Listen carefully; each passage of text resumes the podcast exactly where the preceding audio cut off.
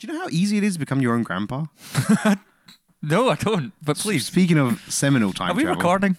Okay. I never, I don't- last one. Um, becoming your own grandpa, super easy and legal as well. If you married someone who had a daughter of Okay. age, okay. and then your dad fell in love with the daughter. Now I know there's a big age gap, but could happen. Then you would be your own grandpa That's hot. in in just two easy steps. There you Just go. two easy steps. Two easy steps. You marry someone with a kid, and your dad. Do you want to Figure become? out time travel. Step one. pretty much? Why don't we talk about this in the time travel episode?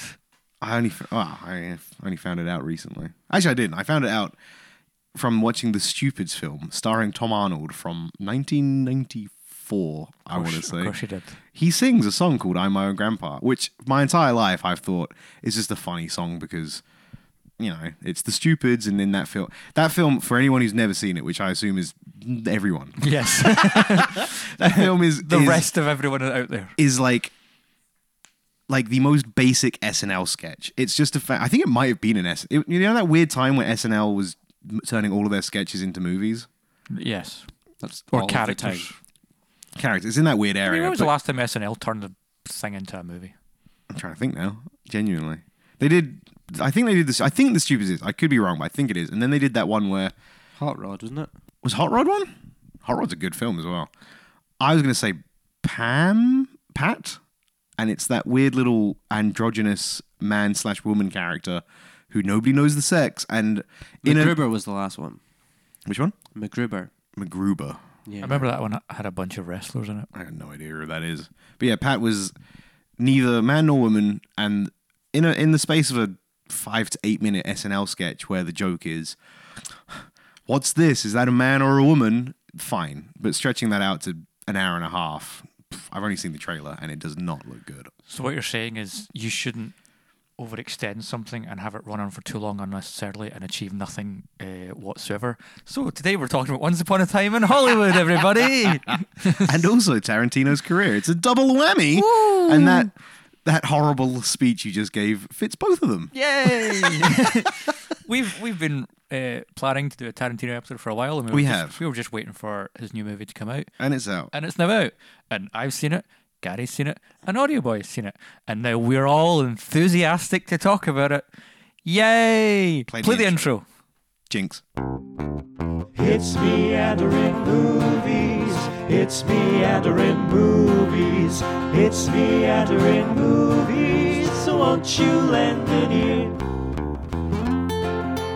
What, what are you gonna do now?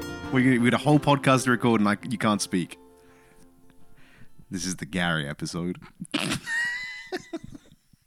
Hello and welcome, ladies and gentlemen. Welcome to the Meandering Movie Podcast, where I'm your main host, Gary Copeland, and my mute partner is. Can't say nothing. Still on Jinx. Didn't do it during the intro. Trench Fit's his name. Trenchfoot. He's still jinxed. No, my ah, ah!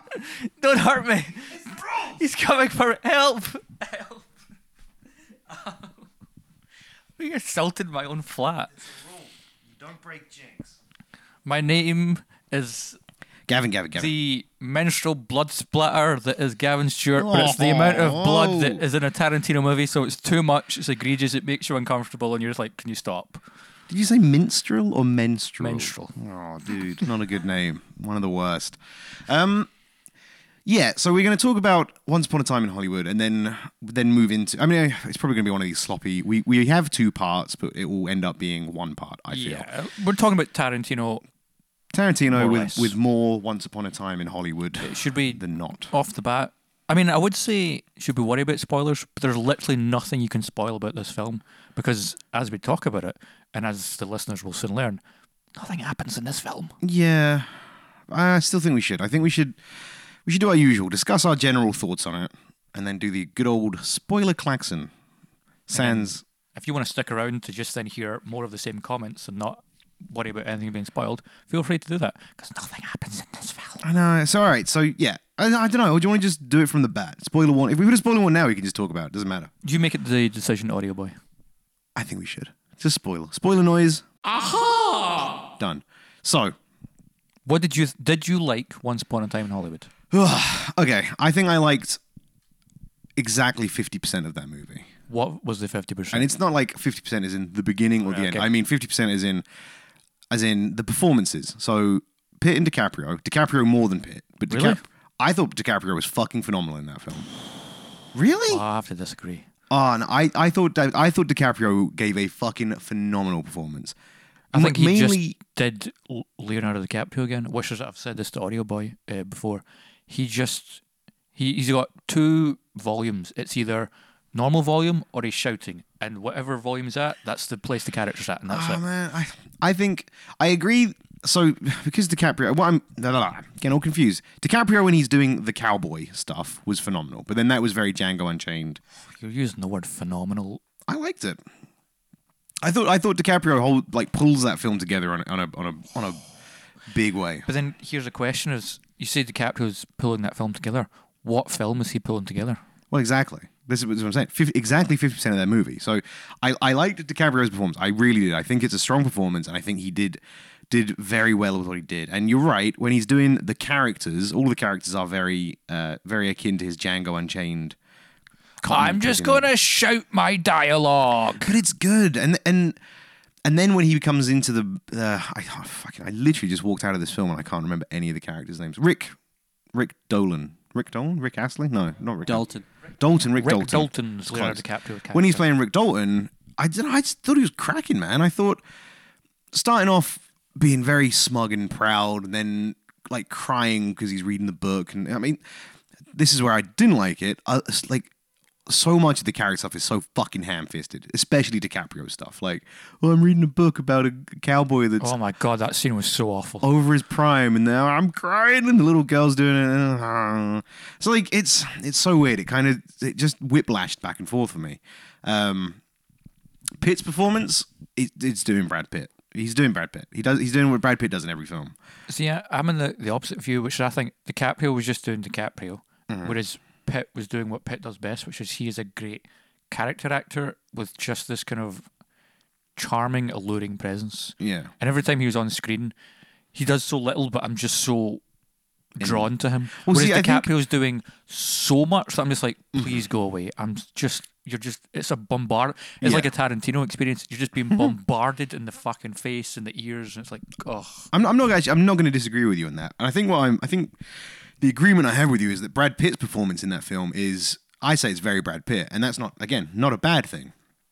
But it is just that very self-assured, you know, southern drawl. yeah. That's. I mean, that's Brad Pitt. Kind of- but it works. Kind of his character in Inglourious Basterds and stuff like that. yeah, like it just works. It's, it's great. Um, and then I'm going to talk about the stuff I did like more than first, at least, and then then I'll just do the rest. because, because then I think I'm, I'm probably going to agree with you on the vast majority of this. So the other bit I did like is the the thematic element and the Tarantino bait and switch of you think DiCaprio's the main character, and then he's not really. That whole film, it spends so much time with DiCaprio and Pritt. You've pretty much Pritt. Pritt? Is it Pritt? No, Pitt. Pitt. For a split second there, I was like, Brad Pitt. That's his name. Brad Pitt. It's like, oh. I love Brad Pitt. Brad On the Pitt. subject of getting people's names wrong, I need to mention this just now or I forget. Um, that uh, Hobbs and Shaw episode, Oh yeah. um, I kept referring to the female lead in that film as Elizabeth Kirby, and her name is Vanessa Kirby. Oh fuck. It got pointed out to me by our, our resident fact checker and my old work dad. He pointed that out to me. It's a good thing. It's a good thing someone's listening Someone's to these. listening. Someone's paying attention. Um, So shout out to him. shout out to Audio Boy's work dad. so yeah, um, what was I saying? Yeah, Brad Pitt and you think they're kind of both lead men, and then fundamentally what Tarantino's done is he's made a '70s themed western, and Brad Pitt is the cowboy of the movie. But it's set in 1969. 1969, 60s on verging 70s.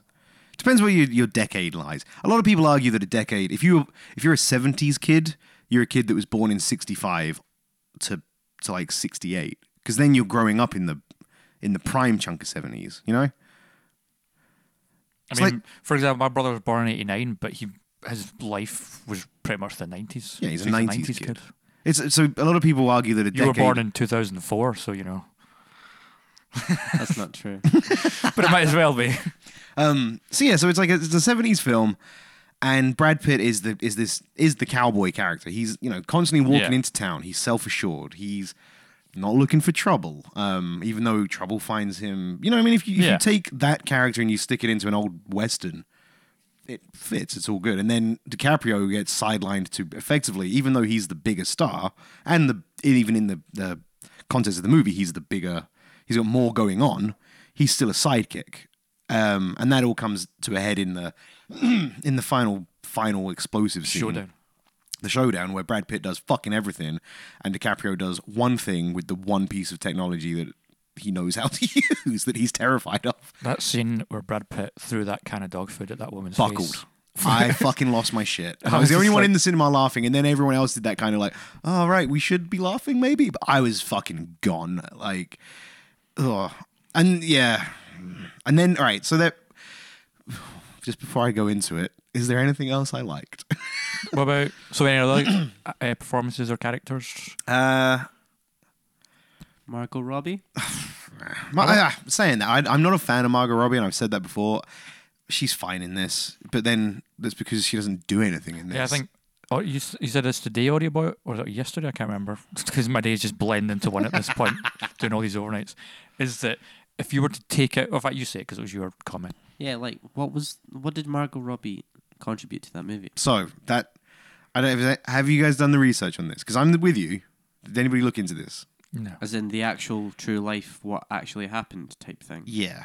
Yes. Yes, we know what happened. Well, see, I didn't. Oh, okay. Before going into that film, I hadn't got a fucking clue. And it's The Manson murders. And yep. I, I know of the Manson murders. I didn't realize Sharon Tate. You know, what I, mean? I didn't realize that was the Tate family and the Tate murder. I didn't know. I, I honestly didn't have a clue about any of that. And that's I want to get into that in the in the things I didn't necessarily like um, chunk of this. So yeah, Margot Robbie was fine. Anyone else is in there? I mean, there's a few kind of bit parts. Kurt Russell popping up. Margaret Qualley. Yeah, like they're all just there. They're, you know, it's Brad Pitt and DiCaprio doing the major legwork.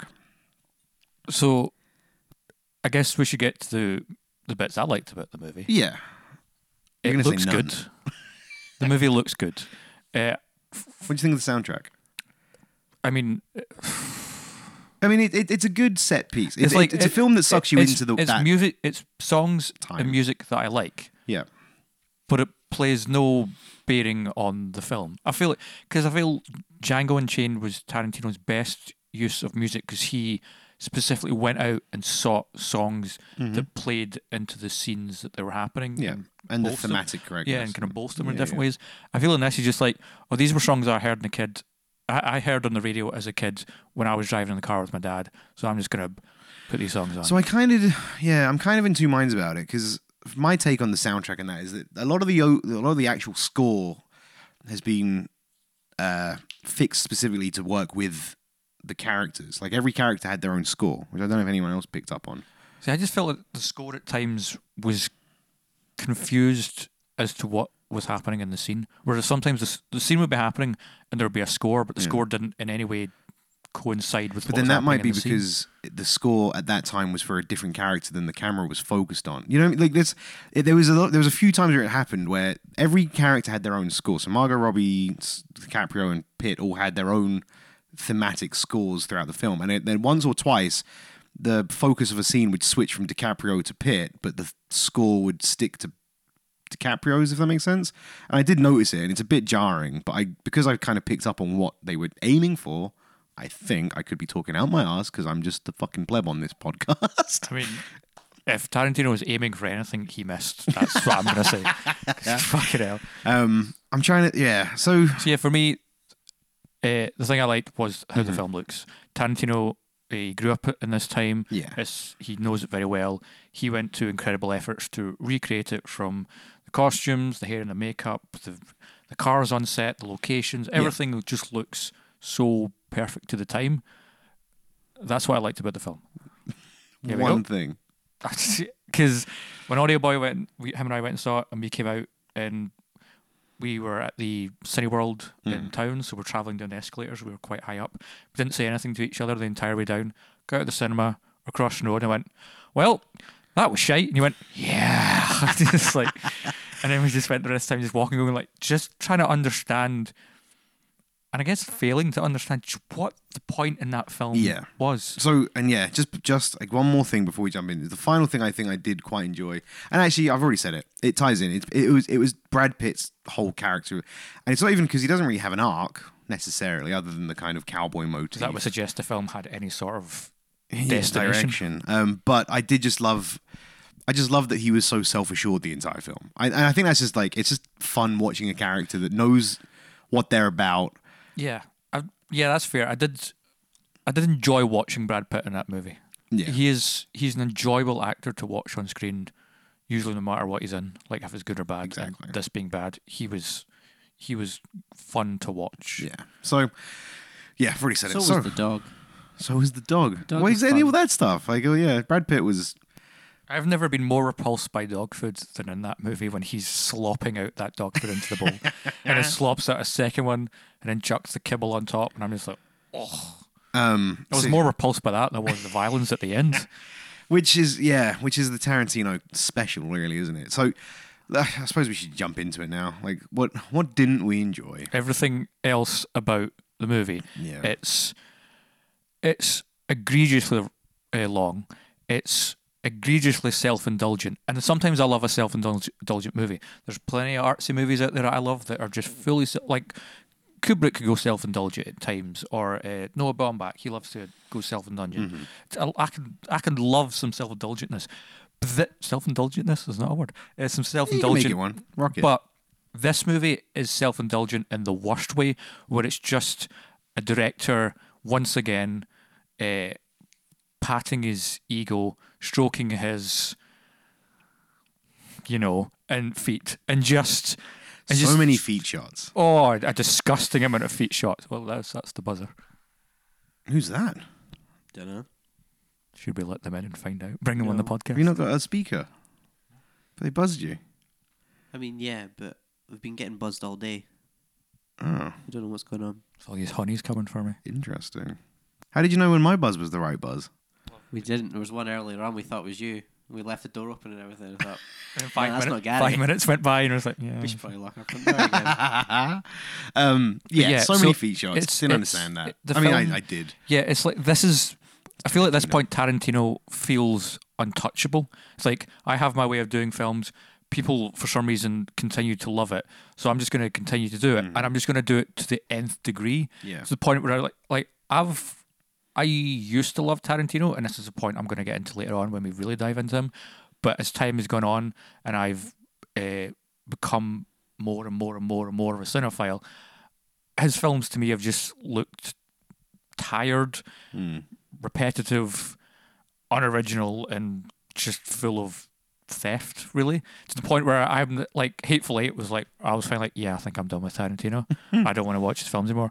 And Once Upon a Time in Hollywood is the bullet in the head for me of just Yeah. like, I am done with Tarantino movie. I know he's only got one left, f- hopefully, but it's like this movie is everything wrong with Tarantino as a filmmaker for me. It this film for me, I came out of it and thought this film 100% feels like Tarantino doing a, a, a highlight reel of every other film he's ever done. Um, and and that's Just a bad, a really bad highlight reel where Oh yeah, I, I yeah, it, it's. I, I'm so torn by this film because because I, I like I said fifty percent, and I honestly feel like I'm so on the fence. Currently, I think the next five conversations I have about this film are going to decide whether I end up loving it or fucking hating it because I'm there's so much of it that I'm just undecided on. Um, and yeah, like what I mean by highlight reel for when anyone does go and see it, um, it's got elements of, of death proof in the sense that Yeah. the the whole first hour and 40 minutes are just character building and talking and, and, and setting the scene and then this explosion of violence before it ends actually. Yeah like it finishes. Um, it also feels like pulp fiction like it like he wanted that film to be non-linear and then they've edited it into a linear fashion which i don't know if anyone else got that. I, I it was weird it was a really weird moment where i was watching this i was like it kind of feels like if this had been broken up differently it would be more interesting Something that Audioboy and I were talking about is the editing. Editing in this film feels so off. there's Where- some really weird the, the scene with Timmy, timothy Olyphant. yeah, we talked about that one. What the fuck I don't know about? what the decision behind that kind of jumpiness of the scenes like, but my thinking is, and I, I'm have no proof of this. It's just my assumption. Is that this movie Tarantino wrote a much longer movie, a much bigger movie, which is incredible because this movie's already too long and too big. It is very long. It doesn't warrant. We'll get into that, but yeah, and and when he was constructing it in the final edit, because I'm I can imagine he just filmed so much Yeah, extra shit yeah. for this movie. When he was constructing it in the final edit, he just started to like put this thing, this kind of mangled thing together, and this is the best he could do streamline wise. And if this is the best he can do, I'm like, I would hate to see a director's cut of this film because this, for me, this movie is just a long, slow, kind of slog of nothing. Yeah. And the word I'm, you're going to hear me use a lot in this uh, conversation for this movie is nothing because this movie has nothing. It says nothing. It does nothing. It achieves nothing. It is a whole lot of nothing that I sat there for two hours and 40 minutes, almost dozed off at one point because I was so bored, just being like, this is awful. I need this to stop. Like, So yeah, so I'm I'm not quite as hard. I'm not. I don't think it was awful, but I I do fully agree. It had so many issues. Um, the other big problem I think I had with it, yeah, the editing was bizarre, and that Timothy Olyphant, the Timothy Olyphant scene specifically is the main. There's a few. There's it loads of other stands out. bits. It's like, it doesn't do it ever again. the the narrator, which Yeah, Kurt Russell comes in at the beginning. Was that Kurt Russell? Yeah, it was Kurt right. So yeah, it comes in the beginning and says he's lying out his ass. He got loaded tickets of drunk driving. Now he's banned from driving. and 90 minutes Then goes by. no narration, and then all of a sudden A whole. we're gonna. I'm 10 just gonna minutes. narrate. Yep. The, That's the where again I feel this movie it fell apart in the final edit, and Tarantino was just like, I need to try and put in some narration somewhere Salvage just some to this. try and keep the audience up to date. Because I feel like that whole section where uh, DiCaprio goes off to Italy and something, I'm I'm hundred percent that was a whole other big section of the film they just had to. I think out. there was definitely bits of that where you see DiCaprio get fat, yeah. like you know, fat suit DiCaprio, yada yada yada. And they just had to cut it down, Yeah. bring in Kurt Russell to do a bit of the narration, and then and then they probably needed to put in a narrator earlier so that it didn't seem quite as. But I feel it would have been better blue. to not have had any narrator until that point, You think? because or have it be a, a more of a constant, in Or film. not Kurt Russell, because now now that you've said that, it's like, well, why would fuck Kurt Russell just because he has that one character earlier in the film? I mean, I love listening to Kurt Russell, like Kurt and I love looking voice. at Kurt Russell, so I'll take all the Kurt Russell I can get. Um, yeah, so that was uh, baffling. yeah, editing, pacing, structure, real, real not good. Yeah, tricky. And and again, that's where I think it's like they wanted to do a Pulp Fiction. Like they didn't want it to be linear, and then someone went, "No, no, no, it's not going to work if it's not start to finish." And Tarantino went and panicked and struggled in the edit. Um, and I, and then I think let's let's move on to that because that's the other the other big issue I had uh, is that I didn't know anything about the Manson. I didn't know anything about the Tate murders. I've I've since for for our listeners at home, I've I've since read up about them after coming out of the cinema because I I sat there and I was watching it, and uh, Margot Robbie was Sharon Tate, and I thought, all right, cool. When's she going to come into play? And then she doesn't, and then she's pregnant, and then the whole fucking violent explosion happens, and then they come down the hill and they're like, "Oh, you okay, man?" He's like, "Yeah, some fucking lunatics is broke in." And he's like, "Whoa, fuck, are you guys okay?" Yeah, yeah, yeah. We fought them off. They're all dead now. All right, nice one. And it ended, and I went, "What the fuck? Like, what the actual? F- why? Why is so much of the film dedicated to this person who doesn't do anything and has no like Appears nothing? for about 10 seconds. Again, uh, I said this to Audio Boy earlier. We talked a fair bit about this movie. Uh, that I feel that Tarantino saw Margot Robbie in Wolf of Wall Street and thought, "Oofed, I want to look at her feet."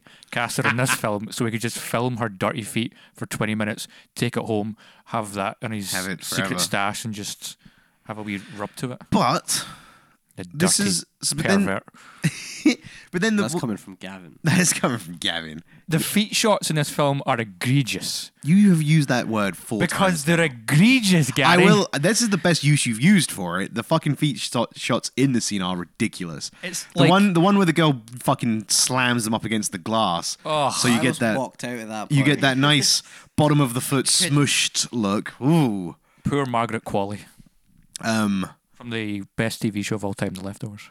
What? what? What? What? Um. But yeah. So and and and the the the thing I will say for this is if I would. I can't ever do it now because, or maybe I could if I rewatched it because I now know about it. But I've lost that initial watch through. You know what I mean? You know, how you make most of your mind up about a movie on the initial watch through, and it Yeah. doesn't really matter how many times you watch it. You're always going to be marred by that first watch.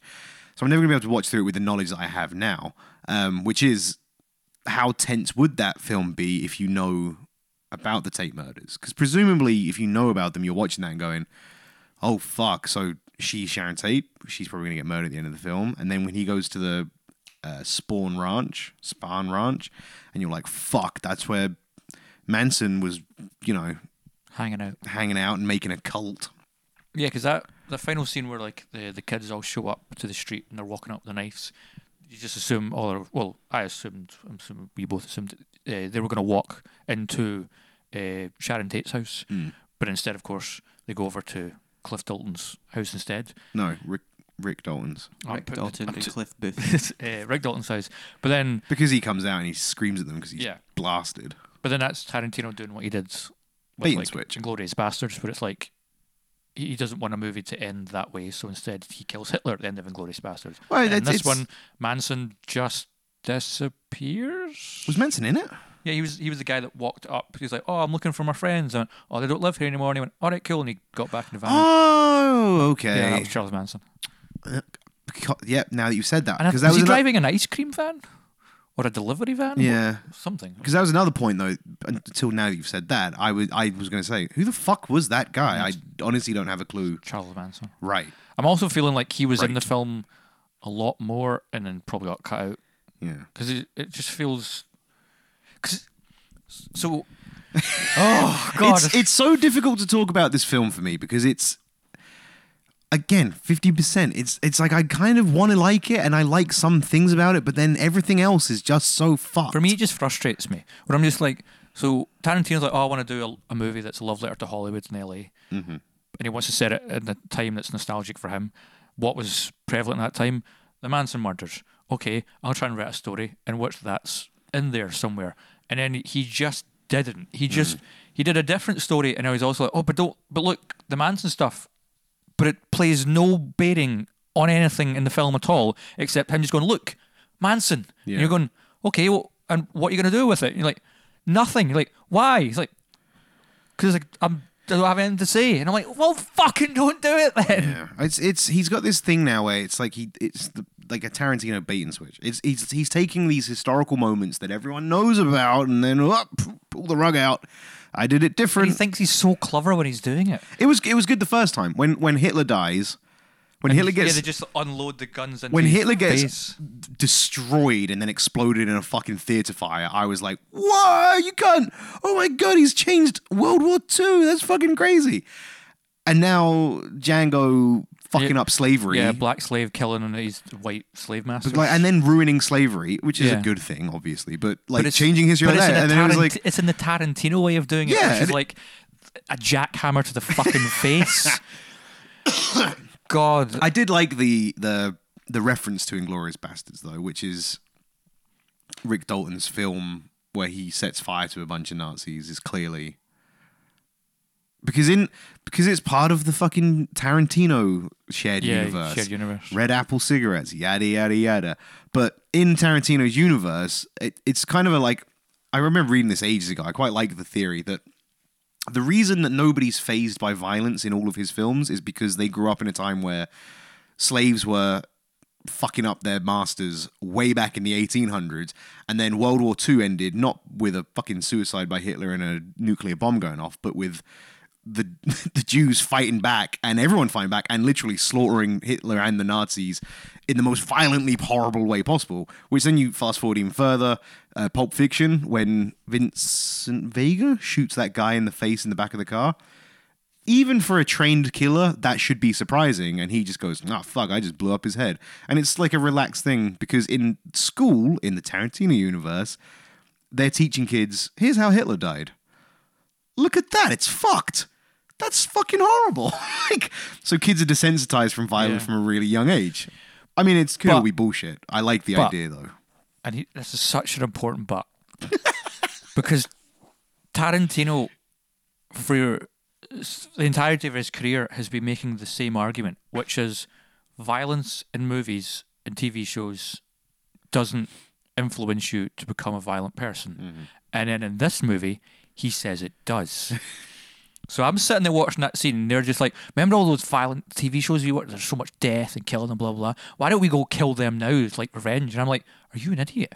Are you a fucking moron? Did you, But then do you not d- realize what you've been saying as a filmmaker for the last But then the characters that he are saying that are portrayed in that film as the idiot wrong characters. They're not. That's not But portrayed still, in a light that's like. it's still "Look, an guys." idiotic thing to to go mean, yeah, against to go against your own message that you've been saying all these years. But not if the message, not if in this film the message that he's saying is going against the message is said by an idiot. That would be like, it'd be Yeah, like but if they- idiots still kill people and cause horrendous murders and death. It's like yeah, but if, I don't, I don't the- think making them smart or idiotic changes the fact that Tarantino was like, "Hey, violence can influence people to kill other people, just even if they're dumb or not." Yeah, I guess.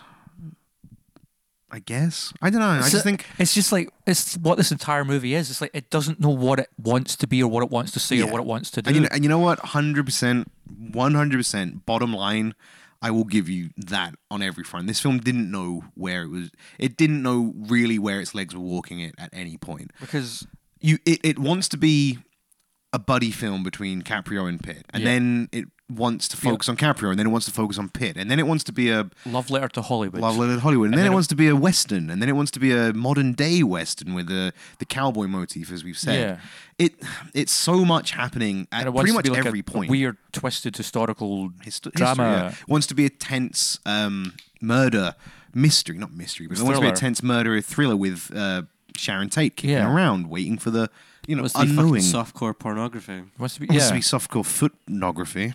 Ooh.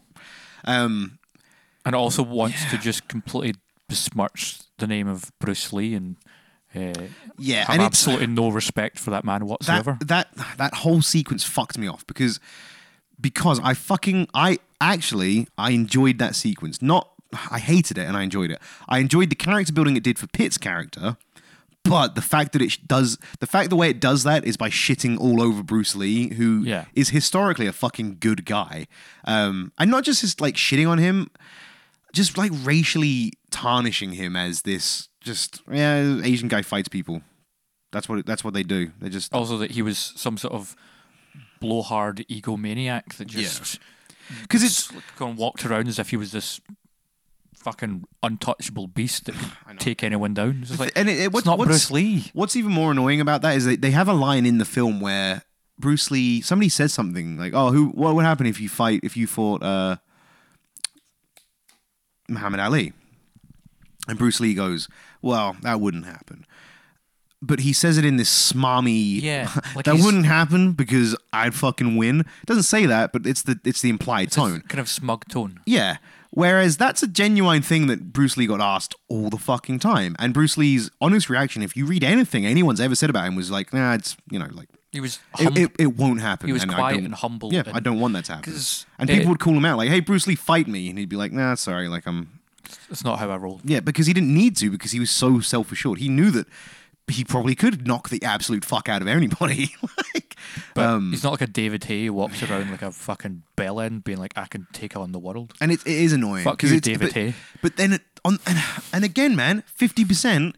The other fifty percent of that scene, Brad Pitt's character building and just Brad showing how self assured Brad Pitt is in that whole sequence was fucking brilliant. And Brad Pitt does that half of the scene really well. It's just a shame they did it.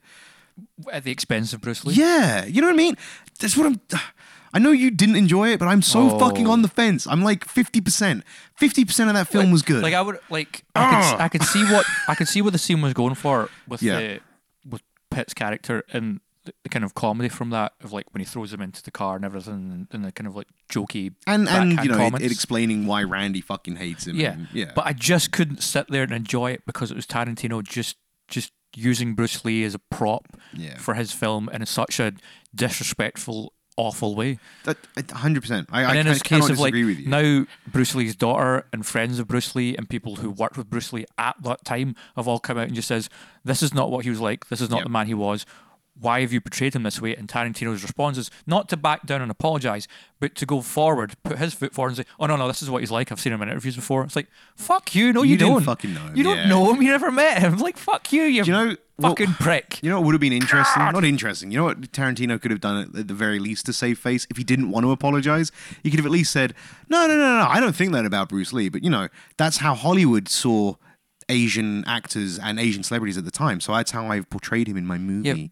Then at least you'd be like, "You're a fucking dick still," but at least you're kind of making it arty. But no, Yeah, you've just come out and made yourself look like a fucking cock. Maybe just kind of you back, big fucking cock, Quentin. yeah, back off and maybe not let your Sorry ego just take over the situation. This just makes me angry. Tarantino's a ball bag. He is a oh Shall we move into the history of Tarantino? I feel like we've, we if we continue down this, it will just be shitting all over that movie. I'll I'll, I'll I know, I know. but I because it's a Let's fucking just shit all over him instead. let's just shit. I I maintain I can't imagine that it's as fun listening to people crap on a film endlessly. And maybe maybe it is. But I still So, yeah, think. I guess we'll just give a quick summary. Would you recommend people go see Once Upon a Time in Hollywood? I don't know. I'll go first because it's easier for me, and then you can try and figure it out from what Ashley made. Do it. Do not go see this film. this film is not worth your time. It is not worth your money. It's not worth your. I would say your thought process, but the movie doesn't do anything, so you don't have to think. It just exists in this plainness in front of you. Imagine staring at a piece of A4 paper for two hours and forty fucking minutes. It was and at the end of it, it's the, the, someone comes up and says, "So what did you think of that?" It's like, well, nothing fucking happened in the paper. You didn't draw anything. Did you was no stay during the credits? I did. What was Leonardo DiCaprio saying? That bit. Uh, what? Jerry, Hey, this is Rick Dalton here. Something, whatever. Oh, we, his- we were leaving at that point. Oh, okay, We started it's- saying something and we didn't. It's a it's a commercial for Red Apple cigarettes that he's doing in character as Rick Dalton, and then at the end of it, he smokes it and he's doing the like, mm, the smooth taste of red apples, and they're pre-rolled in a factory for you. And then you hear someone go, right, cut. And he's like, fucking, these cigarettes taste like shit. And what the fuck's this cardboard cutout about? I've got a double chin. Bruh. And it just shows that he's, you know, the same character you've seen on film, good actor, but just a dickhead outside. And then it, and then um, an advert for Batman and Robin starts playing, bizarrely. Did- Like a Okay. radio advert, not even a Oh, not, not a visual advert, a radio advert So, for Batman and Robin. The much TV like show. the rest of the film, the post-credit stuff has has no nothing impact. to do or say. It's the only reason it's in there is for the Red Apple reference, so that Tarantino can say, "Look, guys, it's part of the Tarantino universe." we were the film had 100%. ended. Uh, the credits were rolling. I want to give a wee shout out to Tim Roth, who his credit in the film it says Tim Roth parentheses cut. So he, he, didn't make it into the final cut. I did notice that. He was, I, I noticed it in a special thanks though. Special Yeah. thanks to Tim Roth, and I I went, was like, "Eh?" yeah, but yeah, credits rolling. We're walking out, and as we're walking out, I hear behind me that there's a post-credit thing happen, and I think you said to me like, "Oh, do you want to like go see it?" And I'm like, "Nope, don't care." Because if after two hours and forty minutes that film couldn't achieve telling me anything, I doubt a fucking post-credit Yeah. scene's going to do much for it. So I'm just It like, let's get the fuck out of here and get away from this film. So Don't go watch that film. It is not worth it. It. oh, I'm, I'm not going to say it's his worst film because Audio Boy made the good point of let the film settle in my mind. Maybe because yeah, yeah. I'm not a big Death Proof fan. Kill Bill, I've never been the biggest fan of those Yeah. films. So maybe it'll. It's definitely low. It's uh, very low in the list. It's maybe the worst, maybe not. I don't know yet. But for me, it's not good. So I'm gonna I'm gonna not counter that per se, but I'm gonna say if you are interested in Tarantino's career, it's probably worth a watch because if you have at least seen everything else, why would you not go and see this one?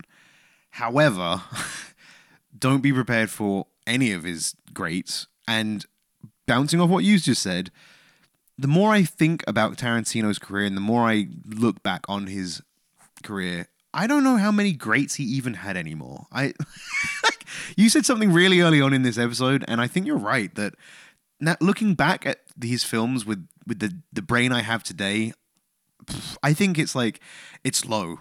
But it's low in the midst of a lot of not great movies, with maybe one or two good ones. You know, And I have my whole my whole reasoning for that. Of what? So, would you recommend? Uh, I'm gonna give gonna go with my scoring as I always do. I'm gonna give it a solid four and a half. Five. No, I'm gonna give it a five. I'm gonna give it a five out of ten. Bang in the middle.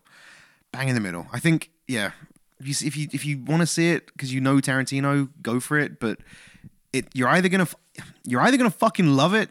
And I think there are people out there. I think Oh, this yeah. is going to split the room For uh, massively. context, I was at work last night, I was chatting to my pal, and he was like, uh, he, he was asking me what I thought, and I said I, I hated it. And I was like, "What did you think?" He said, "I loved it. Mm. Yeah. I was laughing the whole way through. Blah blah blah."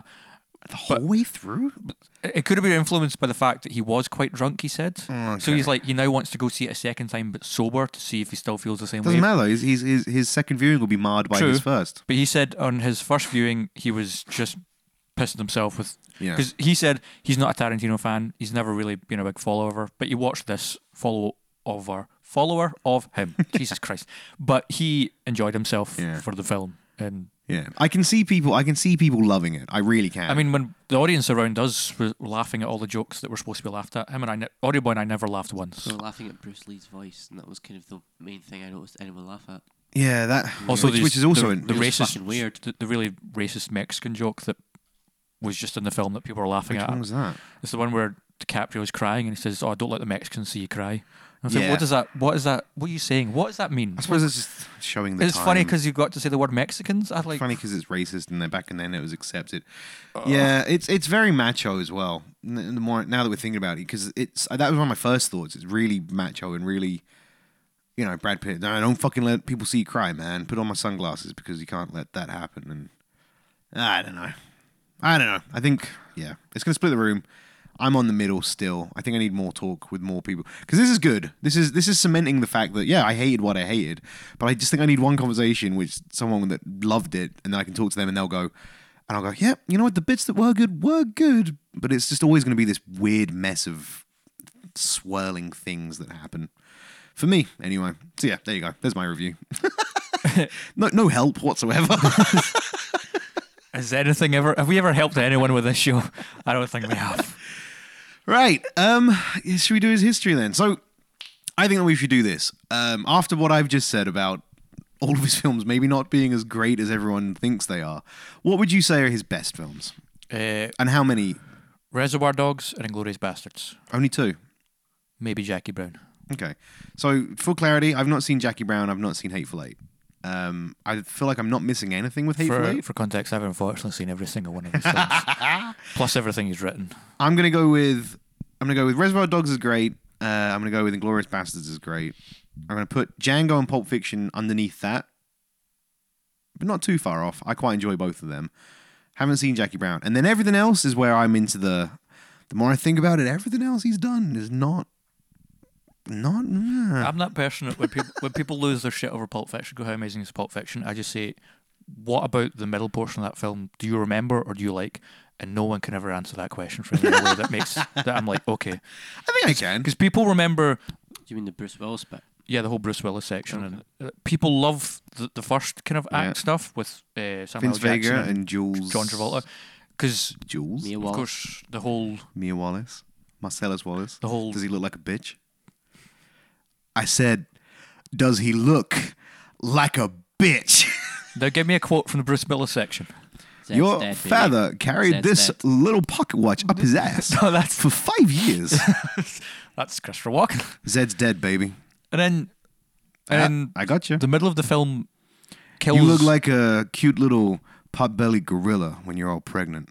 I, I like Pulp Fiction. I've watched that film a lot as well. I liked Pulp Fiction, yeah. and with Tarantino's filmography, I liked all of his films Mm. until because here's the way I deem Tarantino. If you want to get someone to fall in love with cinema, start them off with Tarantino Mm-hmm. because Tarantino was someone who grew up on cinema. He knows an Yeah, insane can- amount of stuff about. You can tell Film. Like he, you're exactly right. He loves cinema, and, and He has, a, especially in the he early has a days. knowledge of cinema that I could only wish to have. Yeah, especially in the early days, he he had he put so much love and effort. Granted, misguided so, a lot of the time, oh, Yeah, oh, yeah. but you can tell that everything he worked on originally was a labor of love. Yeah. So if you want to start someone off, to make them if they're not really into cinema or they've never watched films, start with Tarantino because it's like it's a wee entree. It's just hmm. a it kind of gives you something of everything from all different walks of cinema life, where it's Asian cinema or Western cinema or the kind of grindhouse area of cinema. You get a taste of everything, and you're like, oh, I like these things. And then what you do is you take all that Tarantino-ness, you put it to the side, and you go and explore what inspired him and what has been inspired because of him. see, I was gonna say- all of that stuff is always better than what he's done. I was gonna say after you've done Tarantino and had your little taster session of everything, just put it in a box and then go and watch hard sci-fi for the rest of your life because there's nothing better. There's nothing better. It's, sci-fi is the ultimate category. Uh, no, but okay. Ex Machina, Her, Arrival, I recently just watched Back to the Future, I recently just Looper. rewatched uh, Ex Machina. What happened to Oscar Isaac? He is astonishing in that film. That whole film's astonishing. Well, yeah, but I thought I definitely thought you were gonna be like, well, no, on my second watch, I don't. I, but no, here's an amazing thing. I No don't like argument. Donut Gleason as an actor, but on that second, just call him Donut Gleason. that's his name. but on the second watch, I was like, actually, he's not that bad in this film. It's Donald all the Gleeson's other good. films he's terrible in. Yeah, like Dredd. Oh yeah, he's in Dredd. He's isn't in he? Dredd! Oh, I always forget that. Hey, another good sci-fi film. Or The Revenant, or Star Wars. He's awful in all these films. But yeah, what happened? He's so funny in Star What happened to Wars. Oscar Isaac? He's so fucking amazing in that film. Like the the, the subtlety in his performance. Yeah. And the I guess Alex Garland's writing is also a great help to that performance. It helps that everything else in that film is so fucking phenomenal. Yeah, but now you look at Oscar Isaac. Name the last film you saw Oscar Isaac in Star Wars. that he was he stood out in. Let me finish the question. Name the last film you saw Oscar Isaac in that he stood out in. I seen something. X Men Apocalypse. Fuck. Definitely not. No. Um, Because in Ex Machina, he steals every scene he's in. Ex Machina is fucking Drive. incredible. Was that before? Yeah, but Was he in again, Drive? He was in Drive. yeah, he plays the bu- boyfriend. He was good in that. Oh fuck yeah! But it's also just like, yeah, see, he didn't even remember. I can, yeah, I can, yeah, I'm, I, I get you. I, I do, I totally get, I totally agree with you. it's just a Inside shame. Llewyn Davis. I didn't see that. I mean, one. yeah, that's pretty good, but it's the Coen brothers, not him. But yeah, the dance sequence in Ex Machina. Oh, so good. I want to be able to dance like that. it comes out of like what what I love about that scene in Ex Machina is that it's it's such a perfect highlight of of just how absurd and how far down the rabbit hole Domhnall Gleeson's Yeah. character feels like he's gotten. Um, It's kind of like the scene on uh, uh, Charlie and the Chocolate Factory. yeah, it's Where fucking they- exactly like They're that. on the boat, and it just because like it's, the it's the mo- lighting. it's the and moment that Charlie realizes, oh man, this may not have been a fucking good. Grandpa, can we leave? He's like, Yeah. nah, Charlie, we're fucking. all- I don't. e- This is a It's labyrinth, like, w- and we're this here now, lunatic's we- taking there's no, us. get, no getting out. I love the fact that there's the perfect amount of seats on that boat because because Willy Wonka knew that he was killing kids. That was his plan all along. We should do an episode on kid killers. Voldemort, Willy Wonka. Name more. Charles Manson, technically. We just talk uh, about Once Darth, Upon a Time in Darth Hollywood Vader. again. Killed young Darth Vader. How many kid killers are there in cinema that are staples of of cinematic history? I do love that Disney's like you, you go to Disney World and you get hey, do you want to have a lightsaber fight with Darth Vader?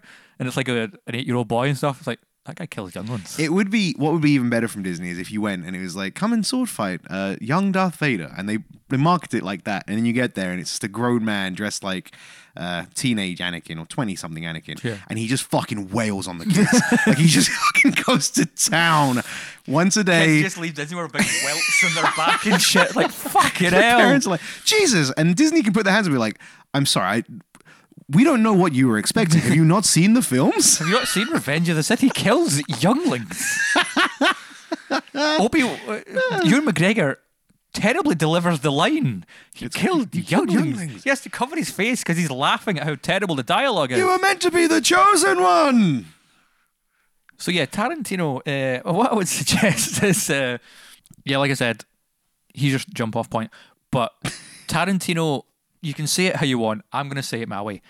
Liberally and egregiously, there's that word again for you, steals from other filmmakers' films, genres. Pretty much, Yeah. he just, with great abandon, will happily just go, see that thing over there? I'm going to take that and make it mine so people think it's mine. Yeah. Because I, I can't believe how many people out there like they'll see they'll see the many scenes from Kill Bill and like how amazing all that he comes up with all this stuff and it's and I was like yeah but what about the film that he stole it from and then you show them that and he's just like because literally with Kill Bill that whole scene that's like set in blue but they're all like kind of Yeah, yeah. monochrome black and stuff he just changes the color it's red in the original. It's blue in his. Everything else is the same. I was like it's so frustrating when people are like Tarantino's one of the best filmmakers of all time. Because the thing is, you ask what you ask anyone what Tarantino's style is, and other, after extreme bloody violence.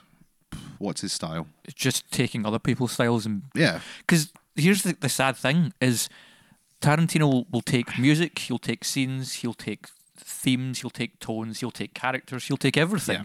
He'll Tarantino it, which is to just turn it up to eleven and put blood all over it. Yep. And then and then he makes that the cultural stepping stone and the film that he took it from disappears into obscurity or no one even knows exists.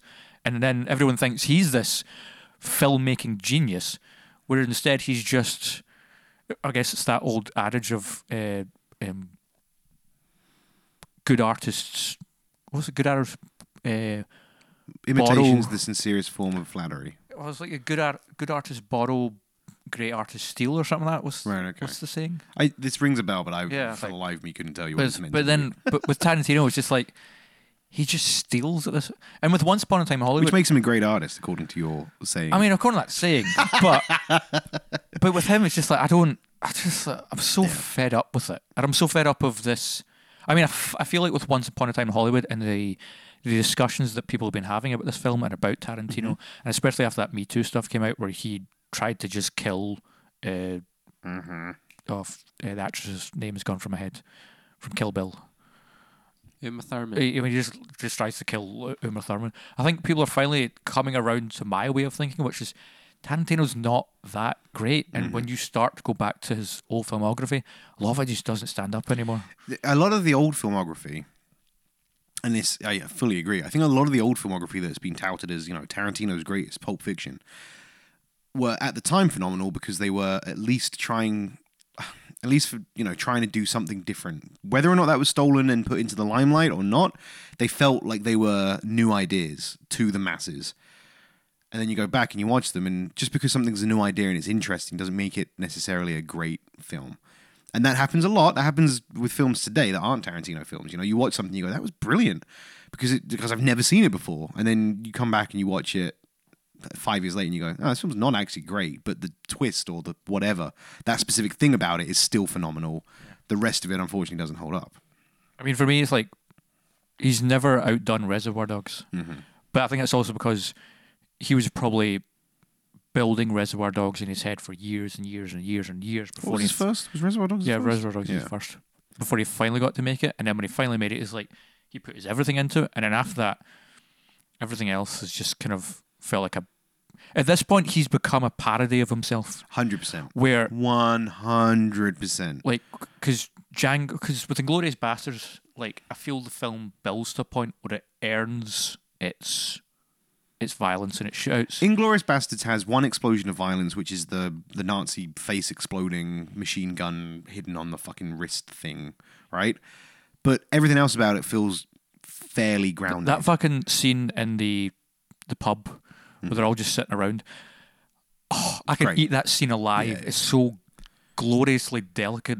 Yeah. d- delicate. but- Delegant. Delicate. Oh, mate, that's a new word. Coin it. delicate. Hashtag it. Delicate. Uh, The delegance of. it's so good. it's Inglourious so good. There's so Basterds. much to just sink your teeth into with that scene. And then that's per- another thing about Once Upon a Time in Hollywood.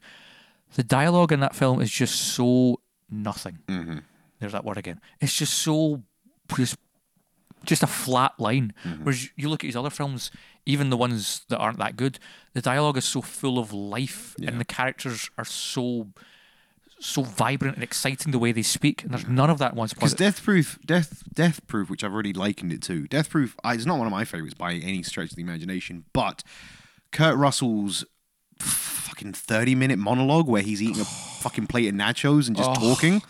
Oh. It is phenomenal. Like that. That is a great monologue, and and you're exactly right. It's not a great film. Goes on for fucking ages, but the dialogue in that film is whew, way you know. Ha- Hateful Eight's another perfect example. I did not like Hateful Eight. Mm. That film's two hours and thirty-eight minutes. Oh my god. Yeah, and it's an incredible cast, and the dialogue is so juicy. It is so good, but the film goes on for so long, and unlike Inglourious Basterds, Django Unchained, uh, Hateful Eight, and then Once Upon a Time in Hollywood, all do this Tarantino thing where I feel Tarantino feels he has to do it now, which is everything's going along. It's got these kind of twists and turns. It's exciting. It's bumpy. The dialogue, and then it just goes, okay, violence time, and then it just goes click, and he just fires full steam ahead into these stupidly over the top, terribly done, bad, violent grindhouse scenes that don't make sense in the context of the film. But then Like, that's and I'm that's just like, the one thing I would say "Ah." is the Tarantino style. That like genuinely Yeah. is the single thing that I That's would the say only thing he's- he's coined for himself. Having a film that's all dialogue and then burst of violence. That's it. After that. And Um, it's maybe because with some of those films you're falling asleep and that's how he wakes you up at the end. Uh, on top of what you've literally just said, I n- now that I'm thinking about it, you're 100 percent right. Um, Once upon a time in Hollywood, I can't think of. We may have said a few cho- like lines here and there, but Django Unchained, Pulp Fiction, uh, Inglourious Basterds, Reservoir Dogs. I can quote large chunks of these films. I don't think I could chunk. I don't think I could quote a single piece of Once Upon a Time in Hollywood. And and again, for our listeners, I have walked out of the cinema not two hours ago, and I couldn't Lost your tell keys. you and lost my keys, and I, I honestly can tell you. I can tell you what happened, but I couldn't quote a single line from it. Is that because Reservoir Dogs and Pulp Fiction have had like 20 years of like pop culture? Mm, sort Maybe, for people to maybe. pick things up. But then it's nah because it's not even. I mean, like you know, like Pulp Fiction, just there. I, I can just quote chunks of that film because I, I know. You know what I mean? Like they're just in my brain. And even after the first viewing, I remember coming out. Like I remember talking to my friends about, it and being like, "Oh no, there's a great bit right at the beginning. Nothing's happening. They're talking about what they call a burger in France. It's fucking great. Like I remember telling my friends that one viewing. But right now, I'm sitting here. I'm thinking, what the fuck? I'm trying to think of a single quotable part of Once Upon a Time in Hollywood. Like right now. Do you know? what I Also, Anyone? Just, I was just, I was just thinking there that I just realised because when I came out of Hateful Eight, didn't enjoy the film, but Samuel Jackson's dialogue, Kurt Russell's dialogue, there's some great stuff you can just kind of like Wasn't mine Hateful from it. Eight released on Netflix? Uh, I think it's currently on Netflix. Yeah. Is it? Uh, What was the one that was released on Netflix that was like Hateful Eight? It was released oh, only the, on. that was the Adam Sandler one, the the Terrible Eight or something, or the oh, Cerebral Seven. Terrible Seven. Yeah.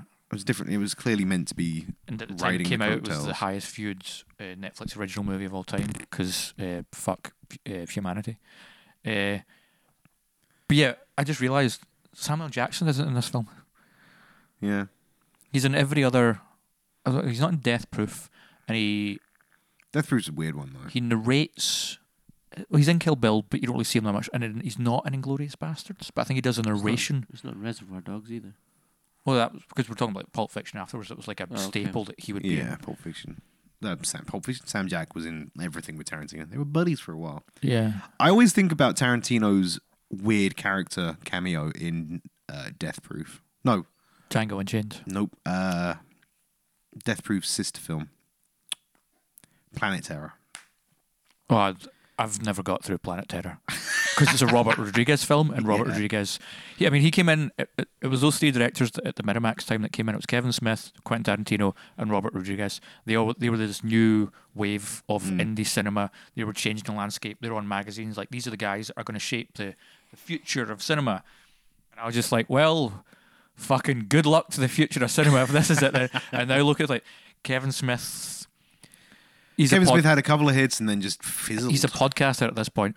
Robert Rodriguez. Robert Rodriguez has made one good film, and that well, unless you want to talk about the Spy Kids films, which I know people here do love. You back off, pal. I was gonna say he's made one good film, which uh, and then after that, What, which one good film are you thinking? uh, El Dorado. Oh, okay. I like Dusk I Till thought you were Dawn. going to say Sin City. Fucking. Oh God, we could. Oh, I thought you were going to say Dusk Till Dawn. I hate Dusk Till Dawn. What? Yeah, I can't because again it's Robert Rodriguez and the man. can't. Oh, no, I'm, I'm going to stand up No, for El, Dusk Till Dawn. El Mariachi. That's the film, not El Dorado. El Dusk Till Mariachi. Dawn is. I remember the first time I watched Dusk Till Dawn, and I was thinking, this is just like a regular gangster movie. George Clooney, Tarantino, that weird chick that's kind of hot but also not. Um, Harvey Keitel. Do you mean Sam Hayek? No, Salma Hayek's very hot. Okay. No, I'm talking about the weird. She's kind of rednecky. You know if you look her up. Tarantino's got a weird thing about her in in Dusk Till Dawn, and then halfway through the film, oh, and then fucking Danny Trejo, Marine Cheech, Yeah, uh, Donald fucking Glover. yeah. Like I was like, this is what's gonna happen with these gangsters and the bikers, and then fucking vampires. Yep.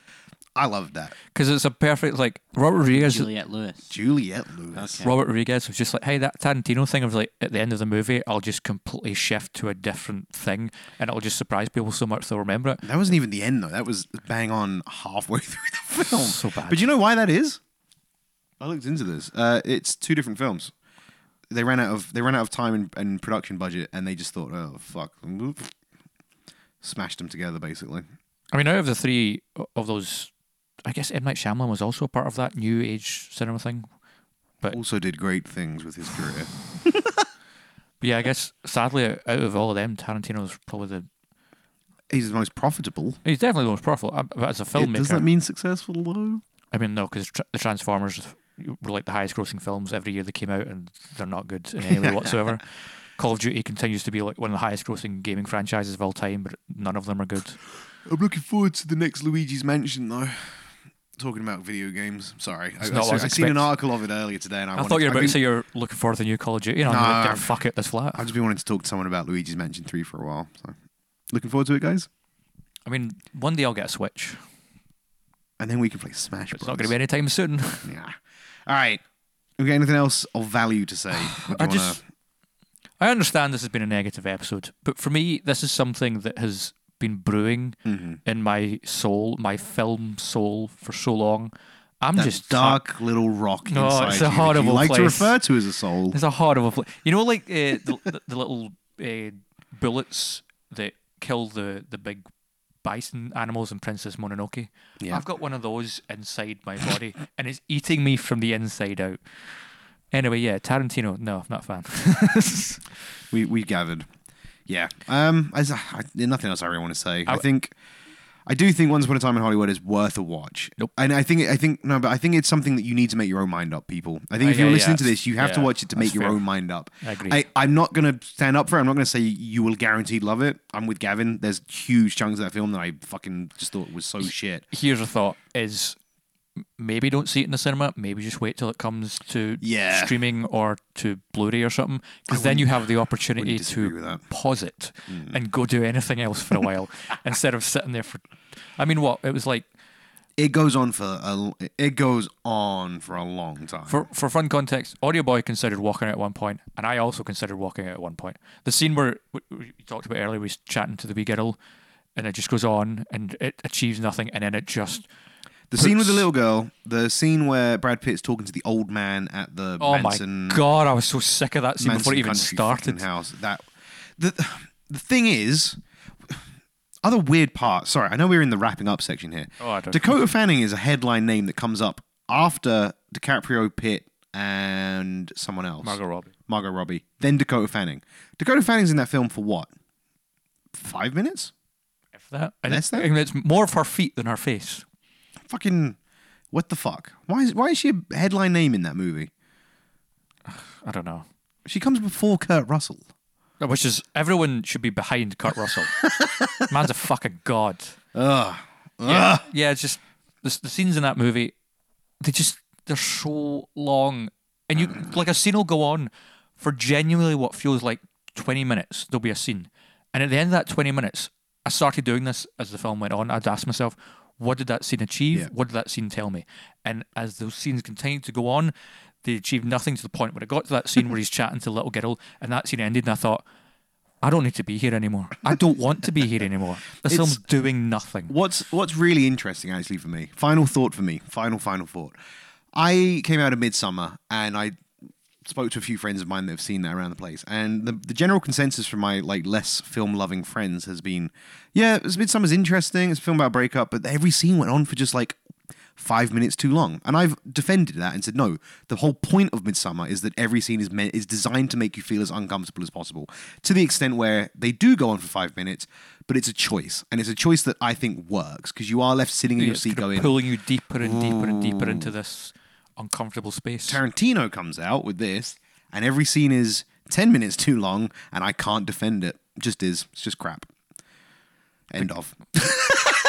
That's my point. It just goes on Yeah, too long. I I'm, fully I'm fully with with you. Like, but it's just funny that I, I spent I've spent time defending Midsommar for the exact same thing Tarantino's tried to do, and I have no defense for Tarantino for it. It's just yeah. Ugh. That's My- rap. I, I, I, I, I, yeah, I I'll would just just moan otherwise. I'll just I'm just going to say my moan. closing thought is just explore any other, explore the directors that inspired Tarantino Yeah. and explore the work that he inspired because all of it is going to be a hell of a lot better than what he's done. Anyway, guys, Ooh, I feel gloomy now. I mean, the weather doesn't. The help. weather's changed. Do you know it's what will raining help? sideways. Gotta get some pints. anyway, guys, that's it from us. Uh, thanks for listening. As always, we'll be back next week with another riveting episode the Meandering Movie Podcast. of the Meandering Movie. Podcast. What will we talk about? Well, I, we should. We need to stop saying it. I always, I always push for like a topic, and so far we've on two separate occasions said Spider Man, the trilogy, which we've never done, and Yeah. then a couple of weeks ago we said Matrix, which we also, I mean, interestingly, which we've still never done. uh, as of recording this episode, Spider Man's just got kicked out of the MCU, and they've just announced they're doing a fourth Matrix movie. So we could They're do a the double cards. feature. They're on the cards. What the f- fourth Matrix film? Neo's dead, right? let's, let's save that for an episode. All right, guys. Thank you so much for listening. As always, you can get us on Twitter at Meandering Pod, Instagram by searching for the Meandering Movie Podcast, Facebook, same thing. Just search for the Meandering Movie Podcast, and Gmail if you want to send us an email, Meandering Movie Podcast at gmail.com. Yep. Dot com. Give Um, us topic suggestions, please. some Leave- suggestions, reviews. Let us know what you think. and- comments, We just like hearing from fact our checks. We like a wee fact check for like uh, Phil's uh, work daddy. We'll Exactly. fa- Just tell us. If you know Yeah. us in person, shout at us. If you don't know us in person, you see us walking across the street, shout a fact. if you see me at a bar, buy me a pint. Yeah. Uh, as always, you can catch me on Twitch at Pixels Cafe. If you want to see me play some video games, you can subscribe for money, or if you've got Amazon Prime, you can do it for free. And Gav, what would you like to plug this week? Fuck it. Follow me on Instagram, Gavin's Ramblings. Ooh. Why not? I'll sometimes put up stuff. Um, final thought of the day. I've been using Twitter more recently, as Audio Boy knows, because he's the only person that likes anything I post. You're welcome. Here to support you in every way. I haven't Yeah, looked man. at Twitter in a very long time. I don't use it, but I've recently been just like one random thought a week. It seems to be is my uh, my amount, and my most recent tweet. I'll read it for you guys, just because I feel like you'll enjoy it. Um, I don't know how to find it. Can't do it. Bye. It's meandering movies. It's meandering movies. It's meandering movies. So won't you lend an ear?